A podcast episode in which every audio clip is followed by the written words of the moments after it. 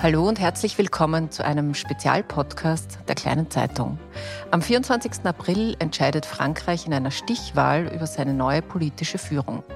Entweder der amtierende Präsident Emmanuel Macron gewinnt oder seine Herausforderin Marine Le Pen.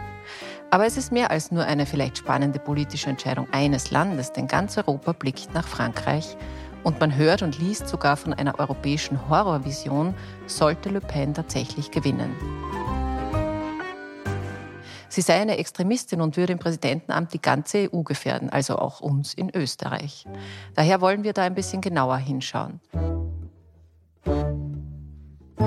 Mein Name ist Barbara Haas und ich spreche jetzt mit meinem Kollegen Stefan Winkler über die Lage, die Stimmung und auch die Probleme in Frankreich.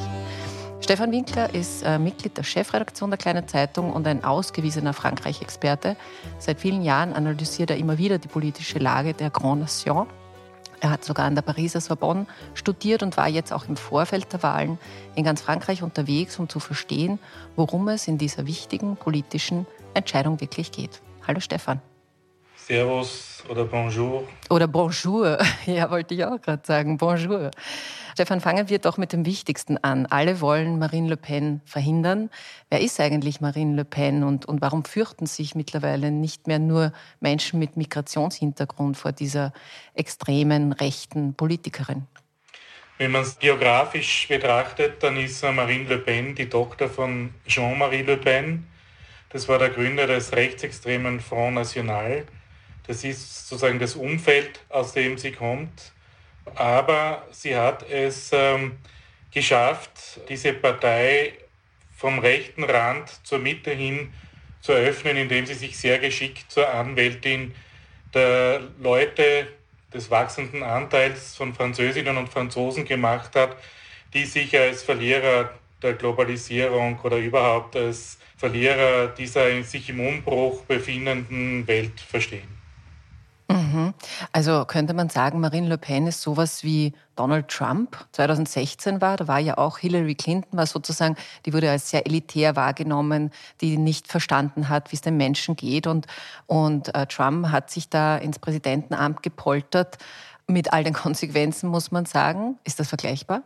Tatsächlich gibt es in Frankreich so wie in den USA eine wachsende Entfremdung, eine steigende Kluft zwischen der Bevölkerung oder weiten Teilen der Bevölkerung, man soll ja nicht generalisieren, und den politischen Eliten, die als abgehoben, weltfremd, arrogant betrachtet werden. Mhm. Und äh, ähnlich wie Donald Trump in den USA hat sie es geschafft, sich äh, zur Wortführerin dieser abgehängten oder eines, eines weiter Bevölkerungskreise zu machen, die einen Hass gegen, gegen die politischen Eliten nähern beziehungsweise sich von ihnen nicht mehr als repräsentiert betrachten. Das zeigt sich auch dadurch, dass ähm, weniger es mittlerweile diesen Gegensatz, der Frankreich über Jahrzehnte strukturiert hat, oder wenn nicht mehr sogar zwischen rechts und links geht, sondern dass dieser Gegensatz ersetzt wird durch äh, ein Oben gegen Unten. Und dieses Unten, das äh, kanalisiert Marine Le Pen auf sehr, sehr geschickte Weise. Ja, dann müssen wir auch kurz auf äh, Emmanuel Macron zu sprechen kommen. Viele kritisieren ja so seine Politik. Du hast das jetzt als oben gegen unten irgendwie bezeichnet, aber er ist ja grundsätzlich ein Sozialdemokrat, aber man kritisiert ihn immer wieder, er, würde den Sozialstaat aushöhlen und so. Äh, ist das auch dein Eindruck? Also lässt sich das verifizieren? Ist seine Politik unmenschlich? Na, seine Politik ist meiner Meinung nach nicht unmenschlich. Er versucht, Frankreich anzupassen an äh, die gegebenen Umstände, an die sich wandelnden Umstände, versucht Frankreich äh, lange, lange vernachlässigte Reformen, verschleppte Reformen umzusetzen, ist aber letztlich daran gescheitert. Ähm, ich glaube, dass es nicht das ist, nicht, nicht der Inhalt ist einer Politik, der jetzt äh, unmenschlich ist, äh, ja, so man das so sagen kann, sondern dass es der Ton ist, in dem er zu den Leuten spricht, zu den Französinnen und Franzosen spricht. Ich nenne das Beispiel eines Gärtners, das für viel, für viel, äh, für viel Aufsehen gesorgt hat. Das war ein öffentlicher Auftritt und äh, ein äh, Gärtner hat ihm gesagt, dass er arbeitslos ist und äh, Macron hat daraufhin erwidert, so sinngemäß, es kann nicht so schwer sein, Arbeit zu finden, sondern man muss ja nur über die, er geht über die Straße drüber und findet ihn Arbeit. Ähm, dass er ihn, mhm. dass aber diesen Gärtner dadurch ähm, auch in seinem Berufsstolz äh, beleidigt, wie mir jetzt äh, unlängst in einem Interview äh, der äh, berühmte französische Historiker und Philosoph, der Gaucher, gesagt hat, das kam, kam mir nicht in den Sinn. Also er steht sehr stark für dieses elitäre Denken. Er ist ja auch, eine, hat eine elitäre Ausbildung genossen und äh, wird auch also von einem Großteil der Franzosen so wahrgenommen, dass er Teil die, dieser elitären Kreise ist und dass ähm, die, die halt sehr wenig übrig haben. Und dadurch bedient er aber auch, also seit der französischen Revolution gibt es, oder schon davor, gibt es äh, historisch gesehen einen weit tief verankerten Hass auf die Aristokratie. Und, ähm, und, und, und Macron ist Teil dieser neuen Aristokratie. Ob sie sich jetzt sozialdemokratisch nennt, republikanisch oder ob sie bürgerlich ist mhm. oder liberal. Das Beispiel hat mich jetzt irgendwie an Marie Antoinette erinnert. Ja. Ähm, sozusagen sollen sie doch Kuchen essen, wenn sie nichts zu essen haben. Aber äh, kommen wir noch auf ein, ein, Thema, was im Wahlkampf auch äh, stark diskutiert wurde, hat eh auch damit zu tun, was du gerade gesagt hast. Die Menschen haben keine Arbeit, also und auch die Kaufkraft wird immer weniger. Auch die durch den Krieg jetzt auch noch massiv beeinflusste Inflation und explodierende Energiepreise.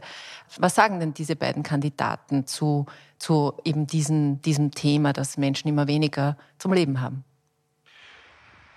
Das mit der Arbeitslosigkeit muss man relativieren. Also die Arbeitslosigkeit ist so niedrig wie vor 15 Jahren nicht mehr. Also was Macron wirklich geschafft hat, ist, dass er in den vergangenen fünf Jahren, also seinem Quinquennat, äh, Arbeitsplätze geschaffen hat und dass es auch äh, unter jungen Investoren so einen kleinen Boom gibt. Was aber tatsächlich wahr ist, ist, dass durch über die Teuerung äh, alles, das ganze Leben kostenintensiver geworden ist und dass vor allem in den ländlichen Bereichen, we weniger in den Städten, die Franzosen sich immer weniger, oder viele meinen das tatsächlich auch nicht können, sich immer weniger leisten können. Deshalb hat Marine Le Pen ähm, das im ersten, eigentlich in ihrer Wahlkampagne sehr geschickt gemacht. Sie hat ausschließlich auf das Thema Kauf, fast ausschließlich auf das Thema Kaufkraft gesetzt, also wie sie diese stärken kann. Und sie äh, wollte das ähm, machen mit äh, Erreichen, die, äh, indem sie die Mehrwertsteuersätze senkt, beziehungsweise für manche ähm, Lebensmittel, ähm, Hygieneartikel und anderes, was man für, den alltäglich, für das alltägliche Leben so braucht, überhaupt ganz streicht. Emmanuel Macron dagegen ähm, hat ähm, versucht, gezielt über beispielsweise so Schecks, Sozialschecks, den Leuten Hilfe zukommen zu lassen. Er hat auch äh, die Energiepreise deckeln lassen. Also das sind äh, das, aber interessant ist, dass halt dieser Schlagabtausch äh, über weite Teile gerade sich um diese Dinge in, im, im, Wahlkampf äh, gedreht hat. Ähm, und äh, das zeigt äh, ein Grundproblem das aber schon seit längerem existiert und nicht erst über die Teuerung, äh, dass es nämlich ein, ein, ein peripheres Frankreich gibt, das sich immer mehr sagen, entfremdet oder auch verlassen fühlt von, ähm, von, von der Politik und auch ähm, im wachsenden Gegensatz ist zu den urbanen Zentren, wo das Leben doch noch äh, so ein, zwar nicht erschwinglicher, aber irgendwie sich konzentriert. Dort konzentriert sich äh, der Dienstleistungssektor, dort konzentriert sich zum Teil auch die äh, Industrie. Und nicht zufällig hat es vor, vor, im Jahr 2018 genau diesen Aufstand äh, der Gilets jaunes gegeben, in diesem ländlichen, peripheren Frankreich. Die Gelbwesten. Die sich, mhm. äh, der ausgelöst wurde durch eine Treibstoffpreiserhöhung, vor allem insbesondere höhere Dieselpreise. Und da hat sich also dann diese Revolte entzündet, der Gilets jaunes, gegen die Macron sehr, sehr hart vorgegangen ist. Mhm. Also diese Gelbwestenbewegung ähm, war wirklich wochenlang auch in ganz Europa, in allen Medien zu sehen, auch eben, wie du sagst, wie Macron dagegen auch vorgegangen ist. Das wird ihm auch jetzt vorgeworfen, eben dieses, dieses Unsoziale und nicht drauf schauen. Was du da beschreibst, erinnert wieder an die USA, diese Entfremdung zwischen Ballungsgebieten und dem ländlichen Raum. Ich würde noch gerne auf was anderes kommen. Was ist denn das für eine Geschichte mit den Krediten von Le Pen, von russischen Banken für ihren Wahlkampf? Was ist denn da dran? An der Geschichte ist Folgendes dran, dass äh, Marie Le, also Marine Le Pen, äh, die das ja dann auch letztlich in dieser großen Fernsehdiskussion vor einigen Tagen zugegeben hat, ähm, vor einigen Jahren, da, weil ihre Partei hoch verschuldet ist, also der frühere Front National und jetzt Rassemblement National, einen Kredit aufgenommen hat bei einer russischen Bank, deren Chef Oligarch ist und ähm, dem sozusagen eine Nähe zum Kreml nachgesagt wird. Und äh, das ist natürlich problematisch, da diese Kredite ja bedient werden müssen von einer Partei, die in permanenten finanziellen Nöten steckt, obwohl sagen, das Rassemblement National so wie alle anderen Parteien in Frankreich äh, Millionen an Parteienförderung im Jahr auch bekommt, staatliche Parteienförderung. Aber das kann natürlich Abhängigkeiten schaffen. Und das ist auch einer, einer der runden Punkte gewesen, in der, in der ganzen Wahlkampagne, dass ähm, ja auch vorher, also da geht es jetzt gar nicht um diese, um diese Bankgeschichte, aber vorher Marine Le Pen den Putin des Öfteren gelobt hat, seinen Kampf für ein vermeintlich christliches Europa gegen die westliche Dekadenz und sagen, ihm sich immer ausgesprochen hat für äh, eine, eine größere Nähe Frankreichs zu Russland. Und schadet ihr das jetzt, diese gelebte Nähe zu Putin und Russland? Schadet ihr das? Ähm, natürlich wird es ihr in manchen Kreisen schaden, insbesondere weil Macron, also seit dem Ausbruch äh, des Ukraine-Kriegs äh, Ende Februar tatsächlich Führungsstärke gezeigt hat und da äh, profitiert hat auch vom Bonus des Amtsinhabers aber ich glaube nicht, dass das entscheidend sein wird. Es wird nicht entscheidend sein äh, für diese Wahlentscheidung, die im Übrigen eigentlich äh, der Großteil der, der, der, der Meinungsumfragen äh, schon für entschieden halten.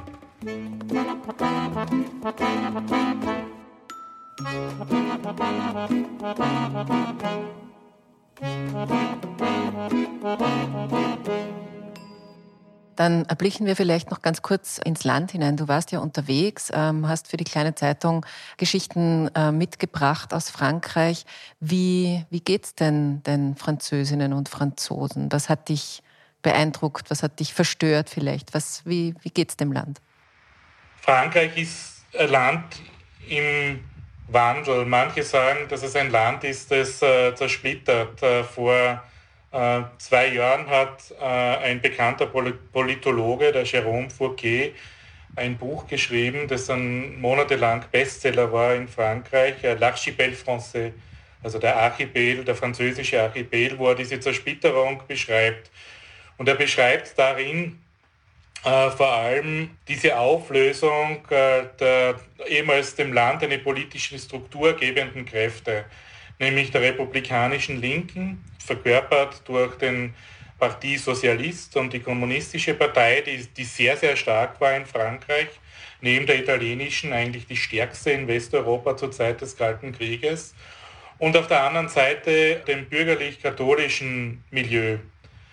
Und beides verschwindet. Sowohl die, die rote Kirche als auch die katholische Kirche löst sich auf zugunsten einer Zersplitterung in viele Gruppen, Kleingruppen, die sich gegeneinander bekriegen, beziehungsweise einander zum Teil eben unversöhnlich äh, gegenüberstehen.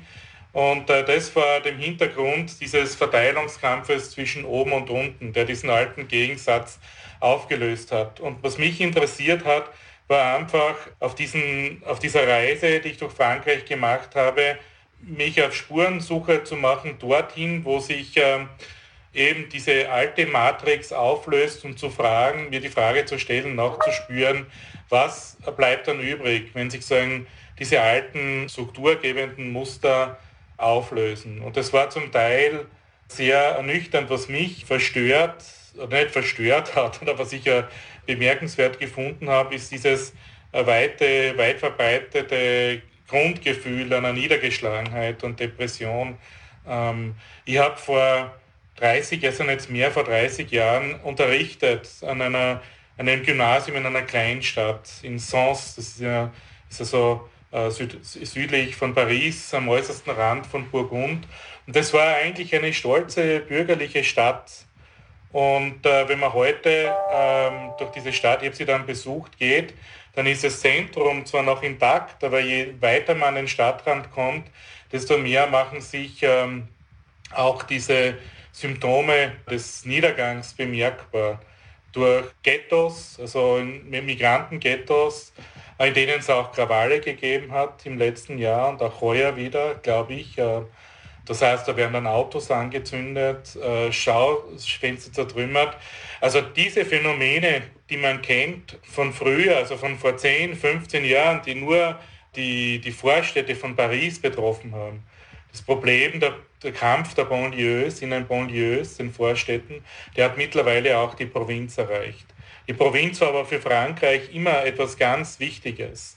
Dieses äh, France éternel, das sich darin wieder gespiegelt hat. Also dieses äh, ewige Frankreich, das unabänderlich äh, sagen, dem Rhythmus, äh, seinen eigenen Herzschlag lauscht und aus der Tiefe heraus. Ähm, und das ähm, macht vielen zu schaffen. Auch, dass sich in der Schule verstärkt durch die Migration, die, die ja wirklich äh, sehr unkontrolliert war, ähm, die, die republikanische Schule, äh, die sagen, immer diese gemeinsamen Referenzwerte, auf denen Frankreich basiert hat, ähm, äh, vermittelt hat, Gleichheit, Freiheit, Brüderlichkeit, dass das immer schwieriger wird zu vermitteln und dass sagen, sicher dieser Grundkonsens, der das Land zusammengehalten hat, dass der sich auflöst.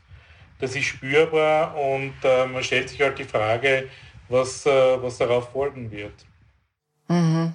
Stellt sich auch die Frage, wer da jetzt eine gute Antwort drauf hat, weil nur an der Migration alleine wird es jetzt auch nicht äh, liegen wahrscheinlich und das hat ja Le Pen schon sehr, sehr stark im Fokus. Aber ich würde noch gern was Positives auch noch abfragen. Äh, ich kenne Frankreich nicht so gut, ich kenne eher nur die Städte. Also ich kenne Paris und äh, sozusagen ganz, ganz klassisch mit äh, Baguette und Champagner. Na, Champagner nicht so oft, aber Café au lait. Ähm, gibt es denn dieses Frankreich auch noch? Ja, natürlich gibt es. Und das gibt es vor allem, glaube ich, schon noch äh, im ländlichen Bereich. Nämlich, ähm, der ist auf der einen Seite gekennzeichnet äh, durch, äh, durch eine Verödung von innen heraus, dass sagen, immer mehr der Staat sich zurückzieht. Ähm, was bedeutet es für ein Dorf, wenn die Gendarmerie weggeht oder für eine Kleinstadt oder wenn dann das Postamt schließt, äh, wenn, wenn, wenn die Banken, wenn die Bank, die letzte Bank geht, äh, wenn vielleicht noch die Bar zumacht. Aber man kann das schon finden. Man muss nur durchs Land fahren und dann findet man das. Vor allem, also eigentlich findet man es überall. Am wenigsten vielleicht noch äh, in den Gebieten, die durch eine starke Desindustrialisierung äh, gekennzeichnet sind. Also im, im, im, im Norden von Frankreich oder in Lothringen. Okay. Aber dieses Frankreich kann man finden, na klar. Ja, das ist gut. Ja, abschließend vielleicht noch eine, eine Einschätzung von dir. Jetzt äh, finden eben am Sonntag diese, diese Stichwahl statt. Ähm, Europa bankt und, und schaut hin. Was würde es denn bedeuten für Europa, für die Europäische Union, wenn tatsächlich Marine Le Pen gewinnen sollte, was ja vielleicht eh unwahrscheinlich ist? Es wäre natürlich ein großer Schock für die Europäische Union, denn obwohl Marine Le Pen nicht so wie beim letzten Mal einen Austritt aus dem Euro fordert oder irgendwie auch sagen, ständig spielt mit dem, äh, mit dem Frexit, dem Austritt Frankreichs aus der Europäischen Union, äh, war ihr Wahlkampf sehr stark äh, gekennzeichnet, auch durch äh, antideutsche äh, Ressentiments oder das Bedienen antideutscher Ressentiments. Sie also äh, offen oder mehr oder weniger unverhohlen ähm, erklärt, dass, ähm, dieses, äh, dass es wohl zu Ende wäre mit diesem äh, deutsch-französischen Duo, äh, das ja über weite, der, der Mot, über weite Teile der europäischen Integration hinweg der Motor äh, des ähm, Einigungsprozesses, des Einigungswerkes war. Äh, und äh, egal, wer da jetzt in den letzten Jahren im Élysée-Palast äh, gesessen ist, in Deutschland war das ja, hat es ja Kontinuität gegeben, dadurch, dass Angela Merkel so lange agiert hat. Aber das war eigentlich immer, das war eigentlich immer der Grundkonsens, dass, dieses, dass dieser Motor gut laufen muss und geht es dem Deutsch-Französisch, läuft dieser Motor gut, dann kann zumindest, können zumindest diese Krisen bewältigt werden. Äh, Le Pen schwebt ein anderes Europa vor, nicht ein Europa, das sich ständig vertieft, sondern sie nennt es immer Europa der Vaterländer. Sie zitiert da den General de Gaulle, ähm, indem sie sozusagen schamlos irgendwie auf, auf, äh, als, als eine Erbin äh, inszeniert.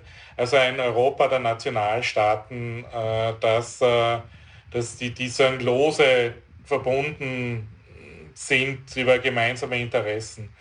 Also das würde sicherlich äh, Schwierigkeiten machen und sie sagt, sie will äh, natürlich Europa nach ihren Vorstellungen, äh, nach, diesem Muster des Europas der souveränen Nationalstaaten, die gestärkt werden, reformieren. Nur so einfach ist es auch nicht. Also da, da macht sie natürlich auch die Rechnung ohne den Wirt. In Europa kann man nur etwas ändern, ähm, mit den anderen restlichen ähm, Mitgliedstaaten. Also so leicht ist es nicht. Inwieweit, inwieweit sie sich dann anpassen müsste, aber es würde schwieriger werden auf jeden Fall. Es würde schwieriger werden. Nationalstaaten sind nicht immer nur allein eine gute Idee, das haben wir schon oft in der Geschichte bemerkt. Wir werden sehen, wie das ausgeht. Lieber Stefan, ich danke dir vielmals für deine Einschätzungen und, und auch deine persönlichen Eindrücke, habe ich sehr spannend gefunden. Die kleine Zeitung berichtet natürlich in Print und digital ganz aktuell von dieser spannenden Wahl. Also wenn Sie sich gut informiert halten wollen, dann gehen Sie einfach auf www.kleinezeitung.at oder schauen Sie in die gedruckte Zeitung. Und ich sage noch auf Wiedersehen oder wie sagen wir? Au revoir, oder? Au revoir, ja. auf Wiedersehen, au revoir.